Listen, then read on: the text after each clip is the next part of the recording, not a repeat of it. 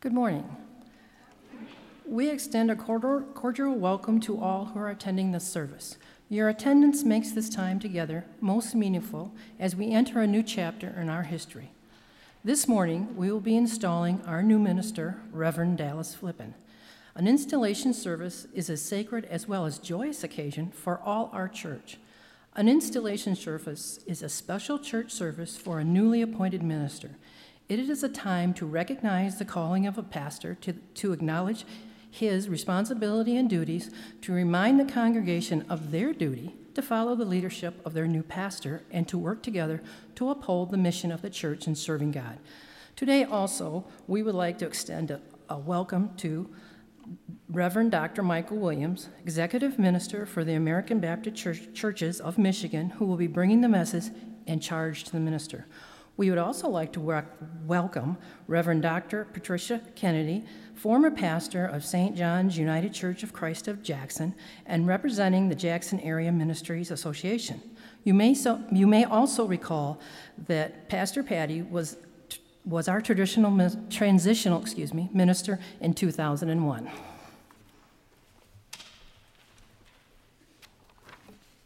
There are several announcements on the back of your bulletin, so please be sure to read those. In addition to them, we are collecting items for the Operation Christmas Child boxes.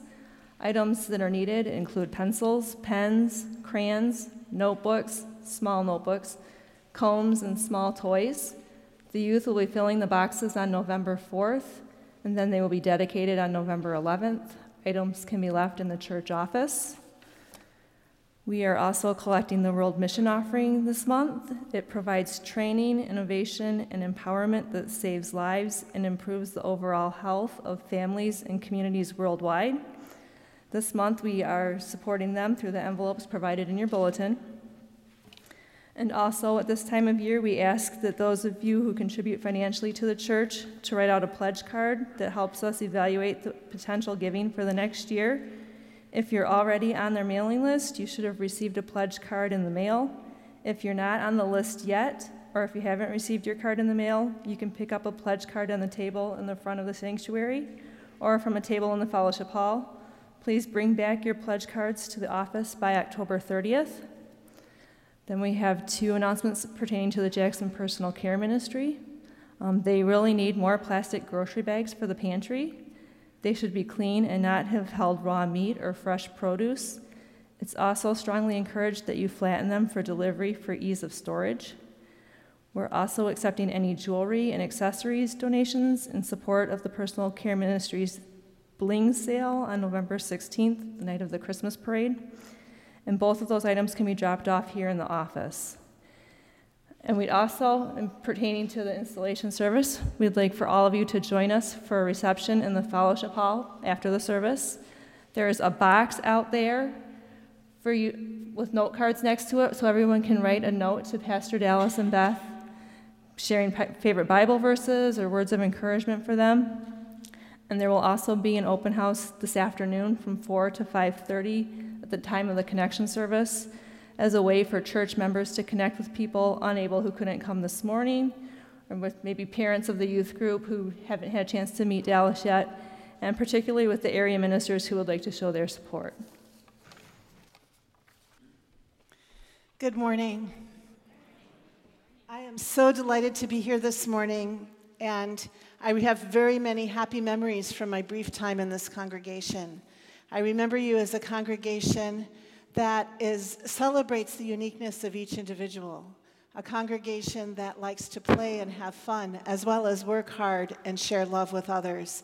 And so on this day, I just have one small word to offer to you as you begin this new time with your new minister, and that is speak the truth in love. Tell the pastor when he makes a mistake without knowing about what your traditions are. Tell him if you have noticed something that really blessed you so that he knows that, that, um, that God has used him to bless you. Tell him when you have an idea of something to try that's new. Tell him when your heart is hurting or when you're upset. And when you speak the truth, do it in love. Remember that God has called him to you and that you are on this journey together. And it's also best if you tell it to him rather than in the parking lot, because then it will do much more good. You are on a very special journey together, and it is my great joy to be a part of it. And so now, as we come together in the name of Jesus, let us share in our call to worship. There are different gifts. There are different ways of serving God. God works through different persons in different ways.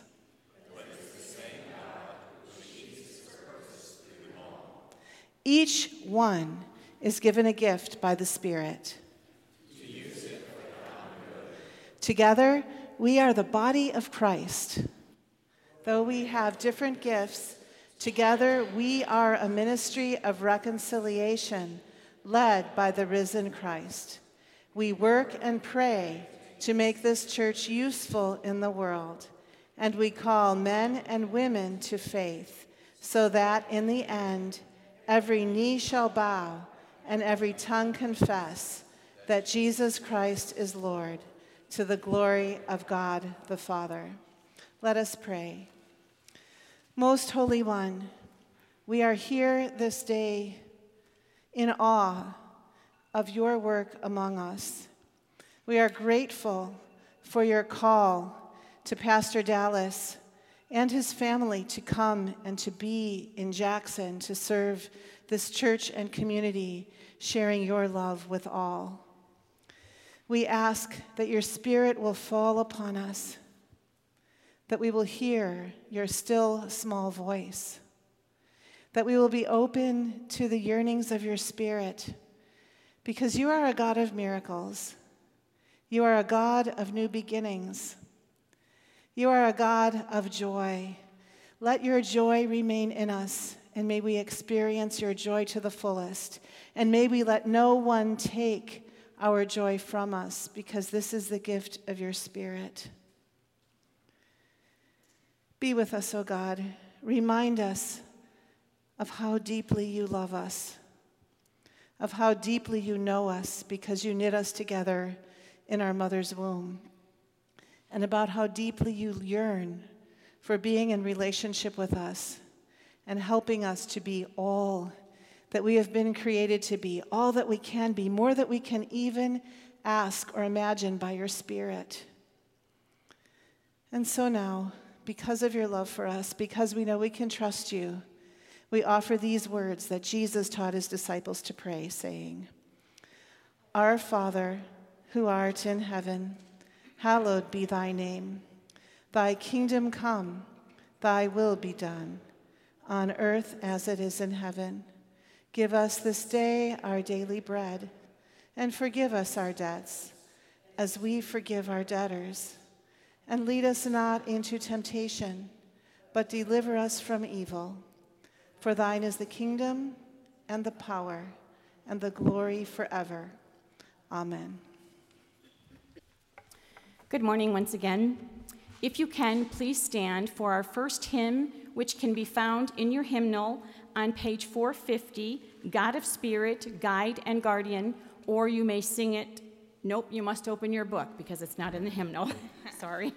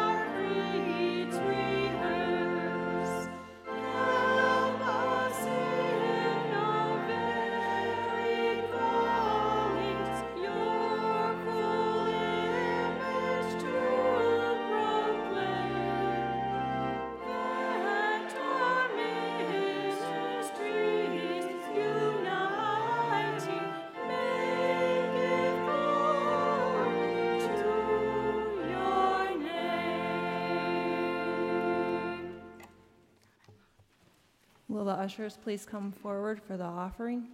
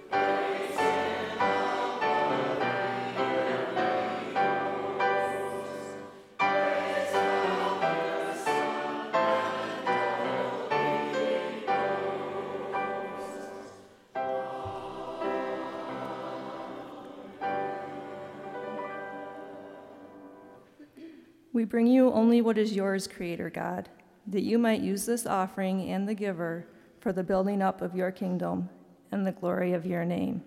Amen.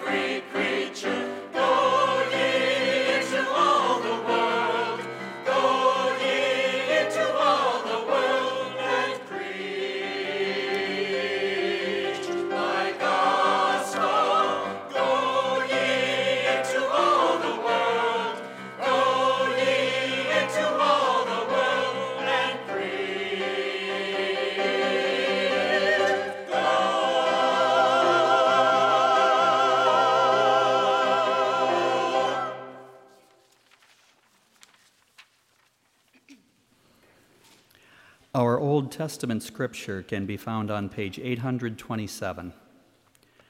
I'll be reading from Daniel chapter 6, verses 10 through 16. Although Daniel knew that the document had been signed, he continued to go to his house, which had windows in its upper room open toward Jer- Jerusalem, and to get down on his knees three times a day to pray to his God and to praise him just as he had done previously. The conspirators came and found Daniel praying and seeking mercy before his God. Then they approached the king and said concerning the interdict, O king, did you not sign an interdict that anyone who prays to anyone, divine or human, within 30 days, except to you, O king, shall be thrown into a den of lions? The king answered, the thing stands fast according to the law of the Medes and Persians, which cannot be revoked. Then they responded to the king Daniel, one of the exiles from Judah, pays no attention to you, O king, or to the interdict you have signed, but he is saying his prayers three times a day. When the king heard the charge, he was very much distressed. He was determined to save Daniel, and until the sun went down, he made every effort to rescue him. Then the conspirators came to the king and said to him, Know, O king, that it is the law of the Medes and Persians that no interdict or ordinance that the king establishes can be changed. Then the king gave the command, and Daniel was brought and thrown into the den of lions. The king said to Daniel, May your God, whom you faithfully serve, deliver you. Our New Testament scripture can be found on page 61. I'll be reading from Luke chapter 4, verses 18 and 19. The Spirit of the Lord is upon me, because he has anointed me to bring good news to the poor. He has sent me to proclaim release to the captives, and recovery of sight to the blind, to let the oppressed go free, to, to proclaim the year of the Lord's favor. It is a joy to be here this morning to share with you in the installation of your pastor. I read a, a definition of installation in the dictionary. It said, as if to nail to a wall. I hope we're not nailing you to any wall today. But I do hope instead, rather than, I, I, I want to get away from installation, the word installation, to talk more about a marriage of pastor and people. Feels better to me than installation. But it's, I look, I'm thrilled to be here. I recently had the privilege of having, of, of coming over and, and having lunch with your pastor, and we shared with one another, caught up with one another, and I found myself getting excited for you as I became acquainted with him. This feels like all the makings of a good marriage. It, I've got to say, it is also a blessing for me today to be reunited with a colleague and friend that goes back 19 years. I've served as your executive minister, just now beginning my 20th year, September 1. And over the years, to have worked with the Reverend Dr. Kinney in a host of ways her gifts have blessed this Baptist family. I didn't like it when she got cut, she ended up with the UCC crowd for a season. Couldn't hardly even say that. But I'm glad to connect with you this day. And I hope you know that your family of Baptists still claim you. And uh, we are praying for you and recognizing you've been in a healing process. And uh, So know that you're ever so much loved by this group. It's hard to believe that I have been serving among you for going into my 20th year. I, I remember the first time I came over to Jackson, Alvin Elliott was your pastor. Any of you remember Alvin Elliott? Oh, yeah, okay. Well, he, he quickly loaded me up in a Lincoln Continental, Richard. Big car for a, a big man. And hauled me all over Jackson to get a taste of the city, literally and figuratively and uh, had a wonderful time with him. At the time, he was serving also, not only as your pastor, but volunteered as the chair of our historical committee for the American Baptist Churches of Michigan. And it was, he was just such a delight to work with in those years. Um, so that brings a lot of memories. And since that time to the present, according to my records, I've been here 12 times to share with you. And from this pulpit. You are truly the Grace Baptist Church. You keep bringing me back in the hopes I'll finally get it right one of these days. And lest I really mess with your heads, I need to just confess up front to you right now. You're going to hear, for some of you that whose memory is very good, you're going to say, wait a minute, we heard him preach this one back in March. I do have more than 12 sermons. But I wanted in particular to talk about this and this moment in this marriage of pastor and people. Why Baptist? Why Baptist? I, I, I, shared this with you at the invitation of Reverend Ross Lucas back in March. He had asked me to talk about our Baptist roots, which I enjoy, always enjoy talking about. And I shared the same scripture texts that were read to you just a few moments ago. And if you recall, I talked more, I'm not going to go as far into it today as I did back then, but I recounted the story of the first Baptist church founded by English Christians in Amsterdam, Holland in 1609. I reference this message again to you, with you because why I think it's really important at this moment when we have marriage of pastor and people to ask the question in a day in which denominationalism has fallen out of favor with so many folks. So, why do we f- claim our Baptist roots? Why Baptist? Pastor Flippin I do not claim that my answer should be your answer or any individual in this room's answer for why being Baptist. God makes Baptist, after all, like He makes apples and oranges. All of us have our own shape and color. Conditioning processes vary dramatically. Diversity is the stuff that gives us distinctive qualities as individuals and as Baptists. Diversity is to be embraced, after all, if we're going to be historical Baptist. And as I shared with you all back a few months ago, after much thought, I have concluded that I'm a Baptist for three basic reasons. First, I was born, reared, and nurtured in a Baptist home in a Baptist church. Now, like your pastor, I was with another crowd of Baptists. Back a very historical group of Baptists that about what 30 years ago became hysterical. And we had to find another crowd of Baptists to find to be with. There's more Baptists than Baskin Robbins has flavors of ice cream. How many do they have? 32. That's right. And so there's there's a whole lot of different Baptists. The second reason I'm Baptist is because I believe that responsible approaches to Baptist history support the essential biblical ideals that have driven the Baptist experience. And third, I've chosen consciously to remain Baptist when at times I have to confess circumstances have caused me to want to throw in the towel. Have you ever been there? You did. No, you didn't. You just moved. You didn't throw in the towel. I ask the congregation to indulge me for a few moments this morning as I go back and visit these three reasons, as I shared with you back in March yet again.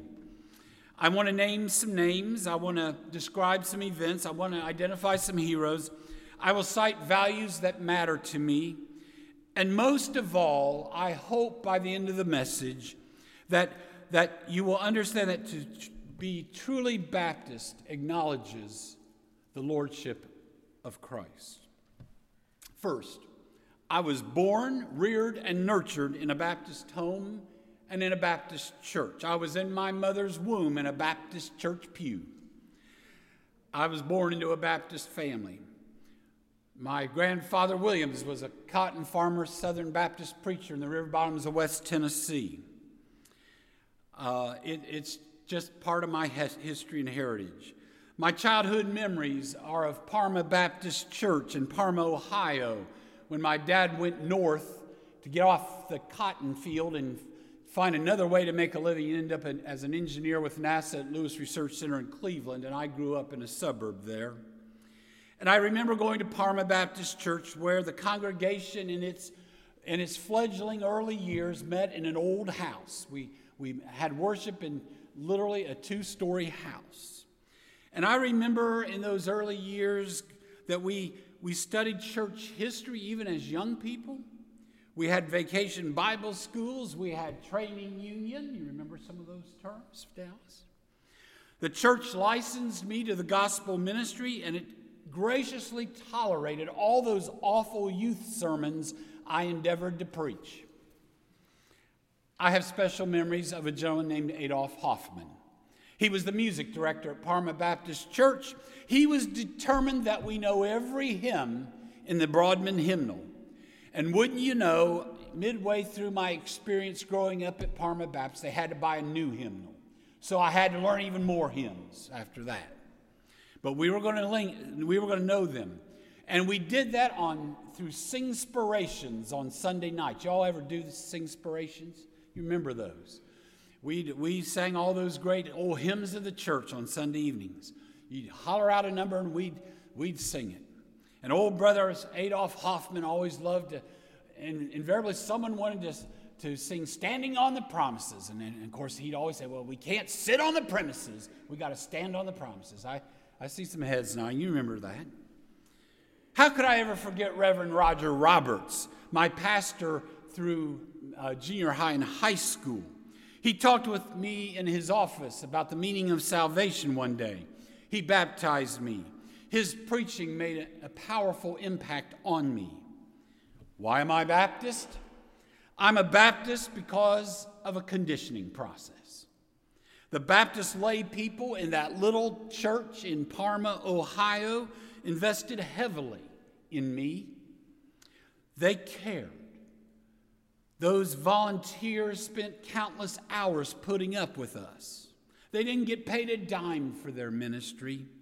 Baptist voluntarism lay at the heart of their strategy. And what a difference they made in my life. Now, someone might ask, well, but Mike, come on. Wouldn't you have likely received similar training and care if you'd grown up a Lutheran or a Methodist or one of those UCC folk?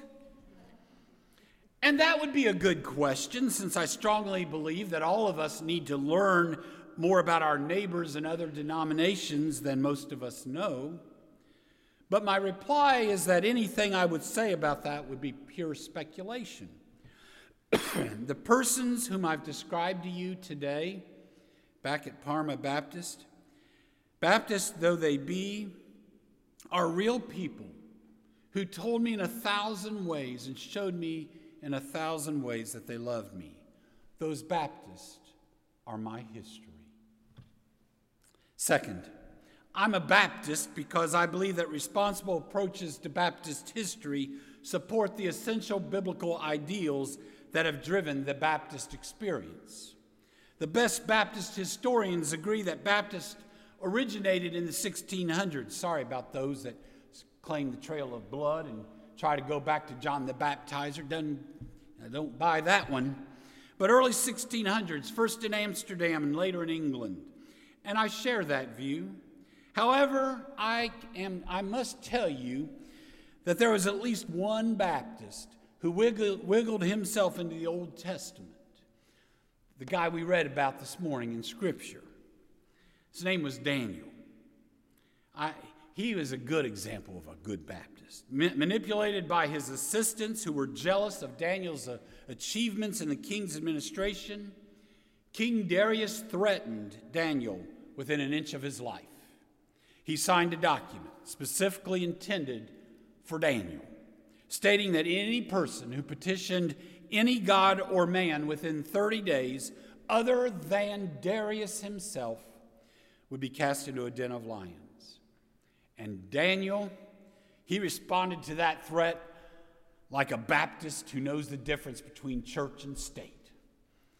The Revised Standard Version reads When Daniel knew that the document had been signed, he went to his house where he had windows in the upper chamber open toward Jerusalem. And he got down upon his knees three times a day and prayed and gave thanks before his God, just as he had done previously.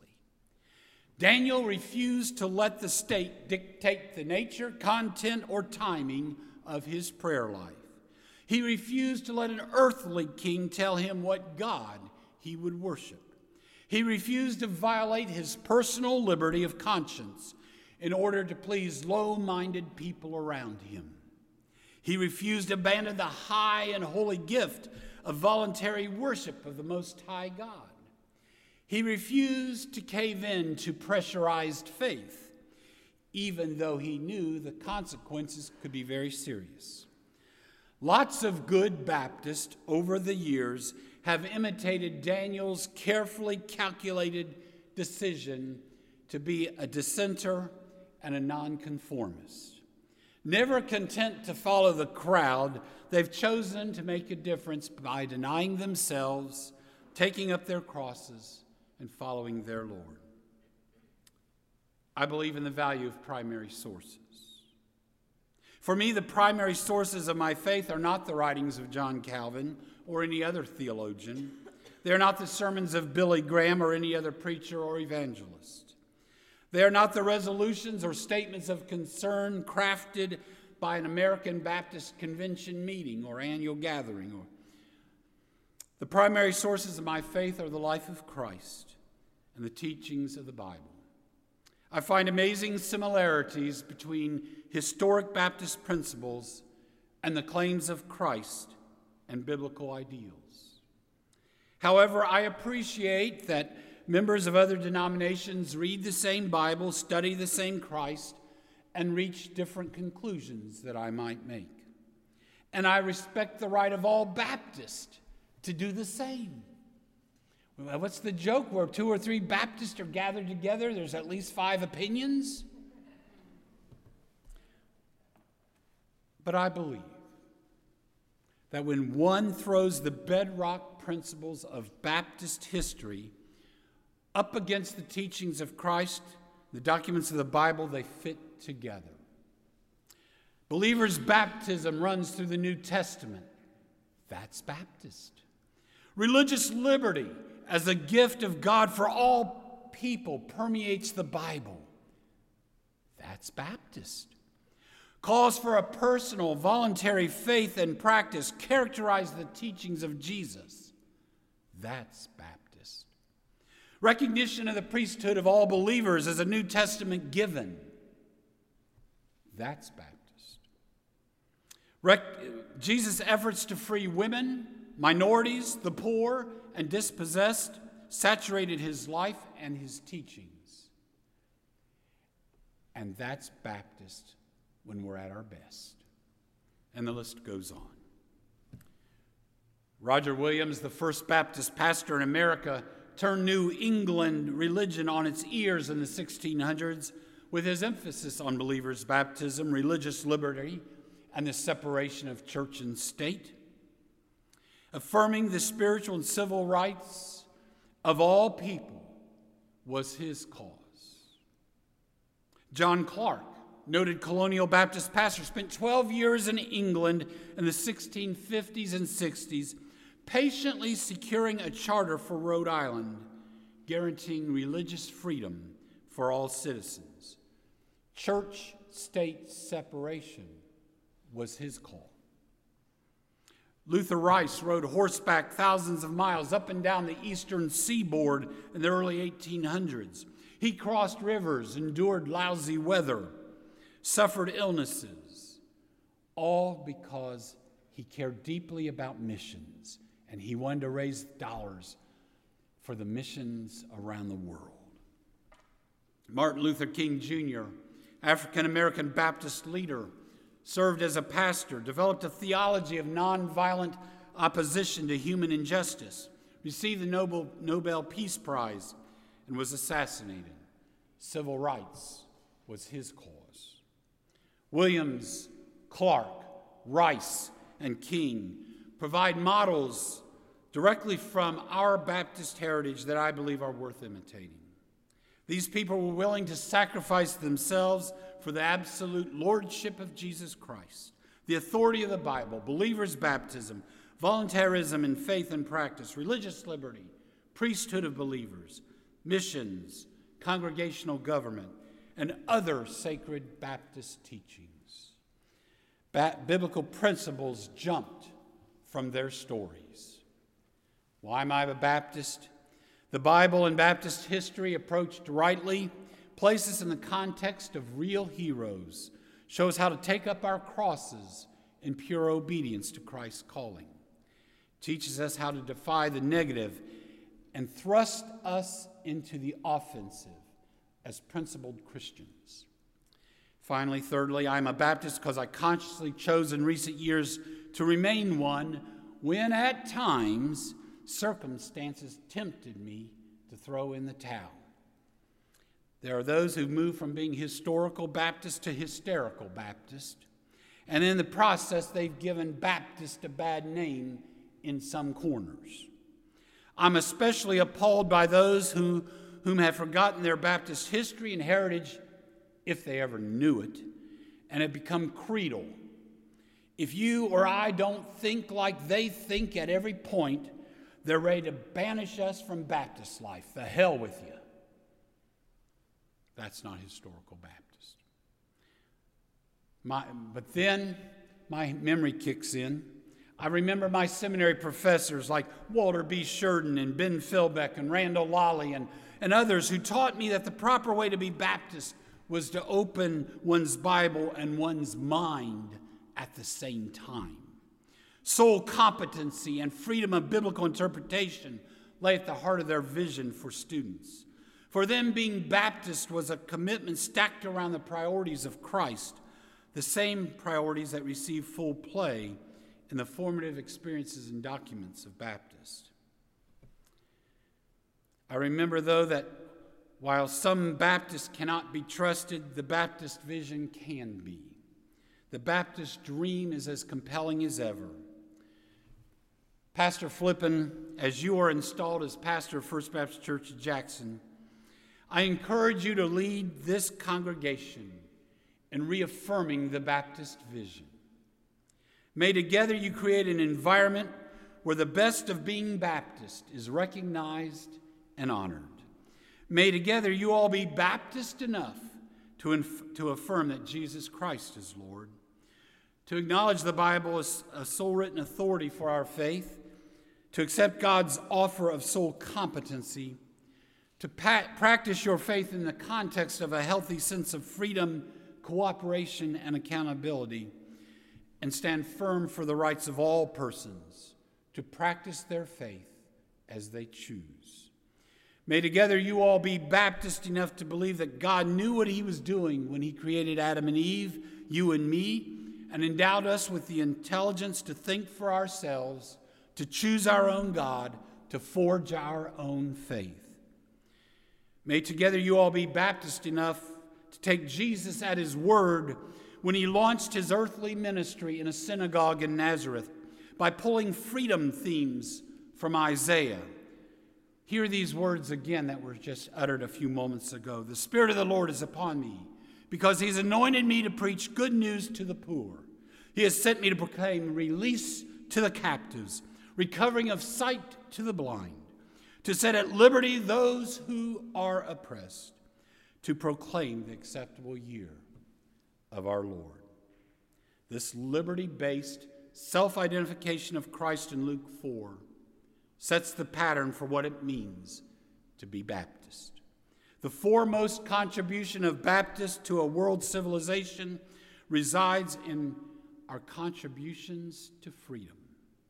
My prayer for you, Pastor Flippin, for the members of this congregation, is that you will reclaim and even more fully live into what it means to be Baptist. The world at its worst, my friends, needs for Baptists to be at our best. May it be so of you this day. Amen. All right, so I've still got another 40 minutes left, so I'm going to go to the charge to Dallas. You're not laughing very strongly there. You got to remember, churches I go to, an hour long service that doesn't happen among the Burmese, doesn't happen among the African American. So, uh, last few Sundays I've been in a three hour service and a four hour service. So, this feels pretty short to me so far. In a sense, I've already shared a, a charge. In a sense, I've given a charge to you about this Baptist family, but I want to add just a few additional quick comments. If you haven't noticed lately, Pastor, the, the, the times are a little weird that we're in. One only needs to turn the TV on to a cable news channel and watch for a few minutes to discover these are some really weird, difficult times. Now, I understand every time brings its own unique challenges, but perhaps this is one of the more difficult seasons, particularly for the North American Christian church. Much is written about the church and emerging trends. Just this week, I, I saw the following email articles Ministry in Hard Times. Another one was The Coming Evangelical Collapse. I was invited to an online forum entitled Congregational Leadership in Anxious Times. Pastor Flippin, you are being installed as Pastor First Baptist Jackson at a most challenging and interesting time. My preacher grandfather used to say, It doesn't matter whether these are the best of times or the worst of times, these are the times God has privileged us to serve. And the question is, what are we going to do with these times? Pastor Steinke, who has written about church leadership in difficult times, challenges leadership in Christ Church to be calm and courageous no matter what. He further states, with anxiety intensifying and penetrating more areas of our lives, even in the church, Leaders today cannot be as anxious as the people they serve. To lead means to have some command over one's own anxiety and some capacity to not let other people's anxieties contaminate us, not to allow their anxiety to affect our thinking, actions, and decisions.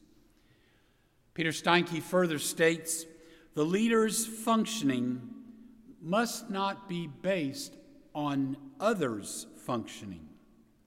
Your ministry of leadership is grounded in the freeing gift of God's grace. In Christ, you are no longer a slave to, or in bondage to fear. Knowing yourself to be accepted as a child of God, you are free to love.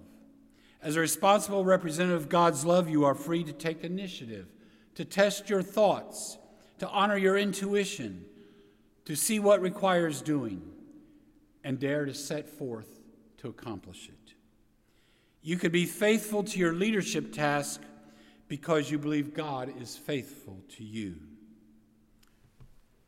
Make no mistake, Dallas, that, that you can be faithful to your leadership tasks because you believe God is faithful to you. No doubt about it, anxious times will test your wisdom, your patience, and your hope. But draw courage knowing that those who wait for the Lord shall renew their strength. They shall mount up with wings like eagles. They shall run and not be weary. They shall walk and not faint. Challenging, anxious times require a calming presence. I would challenge you, Pastor, that if there's ever a need for calm and courageous and faithful leadership, it's now. And based on my lunch with you, I believe you're up to the task. I truly do. Dare I, dare I even say that I really believe you're not only up for the task, it's going to be really exciting to see how things emerge in this place and in your witness and community in the coming weeks. Pastor Flippin, may God richly bless you as you serve in these times God has called you to serve. Amen.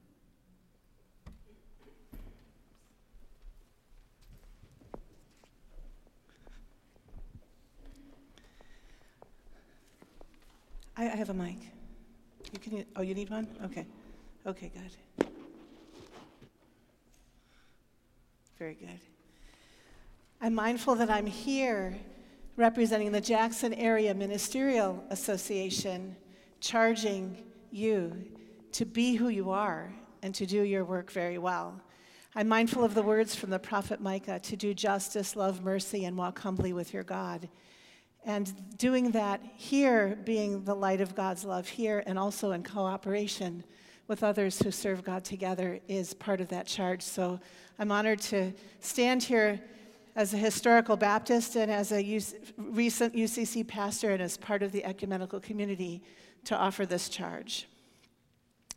Dallas Flippin, having been ordained as a minister of Jesus Christ, and having accepted the invitation of First Baptist Church of Jackson, Michigan, to become its minister, do you solemnly pledge that you will serve this congregation to the best of your ability, according to the affirmation you have given in your ordination? I do.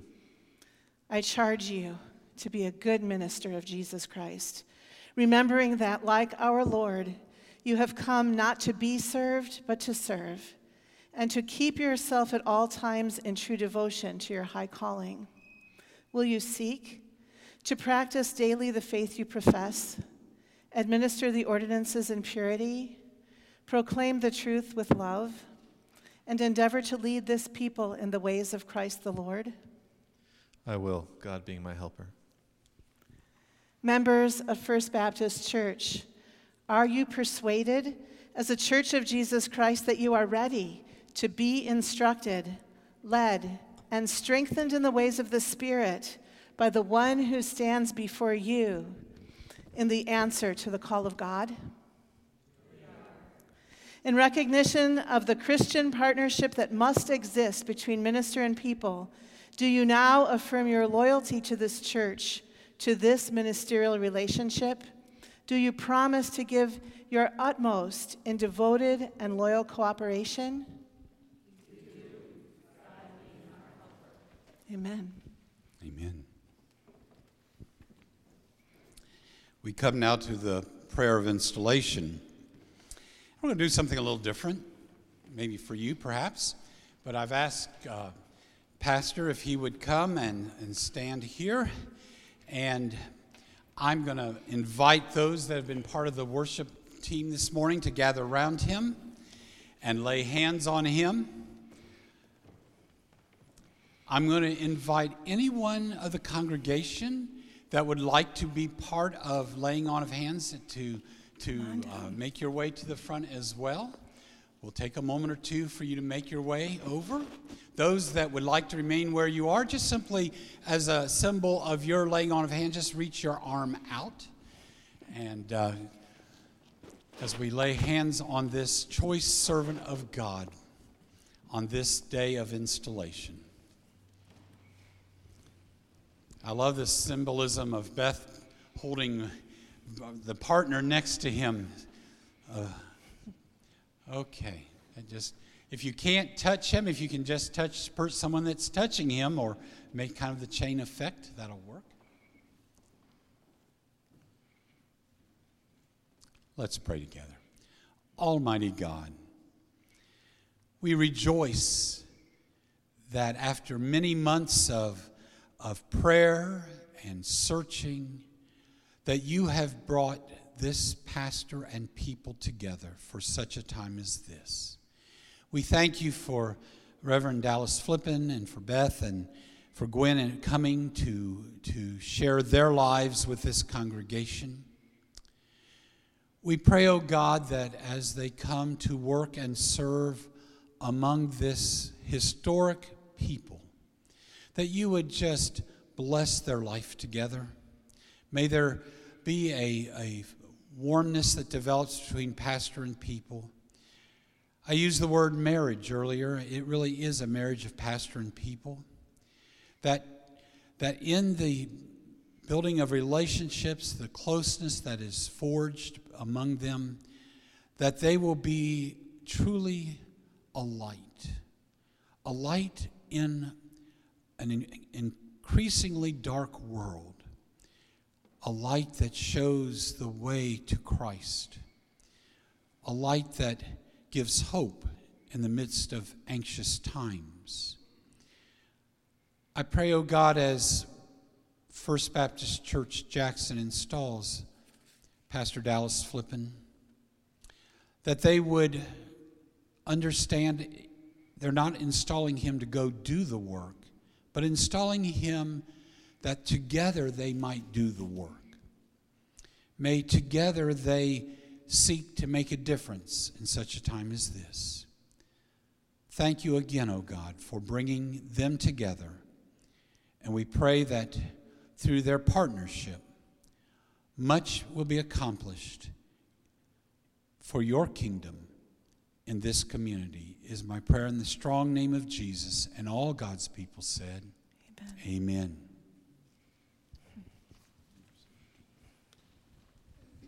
Amen. Would the congregation like to join me in reading the Declaration of Installation, please? In the name of the Lord Jesus Christ, and on behalf of the church, we declare you, Dallas Flippin, to be dutifully installed as pastor of the church and congregation. We shall uphold you in prayer and in the performance of your duties as a minister of the gospel of Jesus Christ in the name of our Lord, we welcome you as pastor of First Baptist Church, the love of God and presence of Christ to be with you and your family.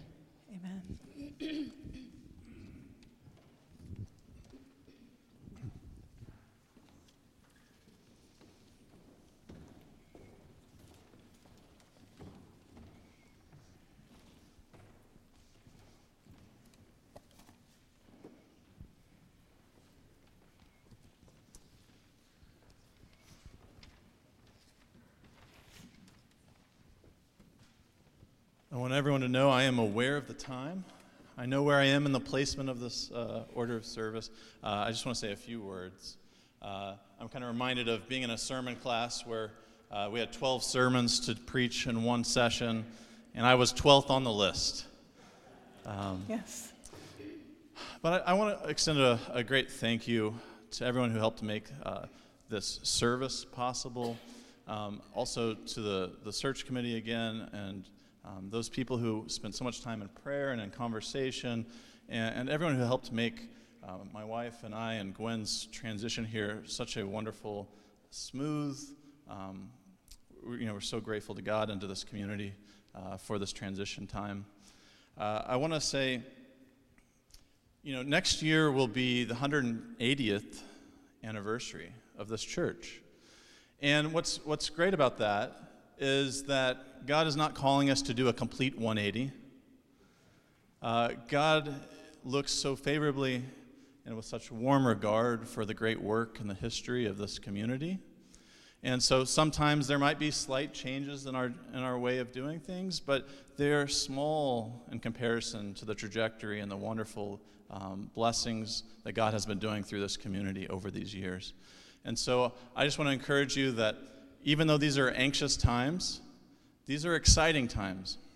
And my wife and I join you with excitement, uh, seeing what God has already been doing in you, but what God can continue to do in you. And, and there's such wonderful gifts in this congregation. There's such loving presences, such uh, diverse thought. Uh, and so I know that Jackson needs us to be a uh, welcoming, loving, serving community. And so I am so excited to partner with you all in that endeavor. And I'm also excited to turn the kind of spotlight off of myself here. And uh, even though this is kind of an installation service and it feels like it's kind of a service about the pastor, it's a service about all of us. And so uh, I'm excited to greet everybody for reception time. And I'm excited about the work that's ahead for us all.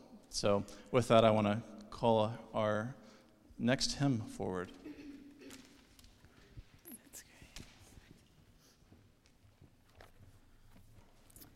Our next hymn is on page 595 in the hymnal, Be Thou My Vision. If you can, please stand and join us.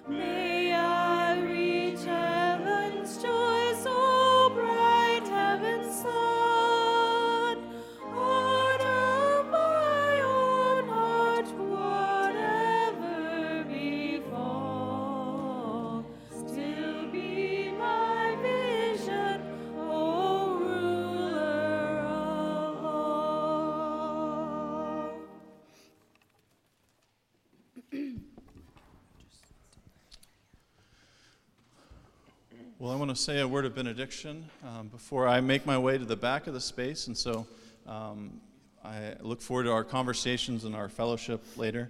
Uh, but I wanted to tell you, I, am going to say a benediction of a pastor that meant a lot to me. So, uh, our pastor back from Atlanta, uh, Pastor Julie, uh, meant a lot to Beth and I in our journey.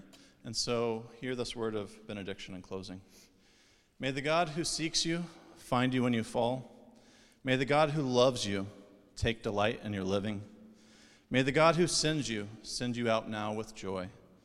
For in your gladness and in your grieving, in your brokenness and in your healing, in your faithfulness and in your leaving, the God who made you and redeemed you is the God who keeps you still. Amen. Just a reminder don't forget to join us in the fellowship hall for a reception and make sure you write a little note of encouragement to the Flippin family.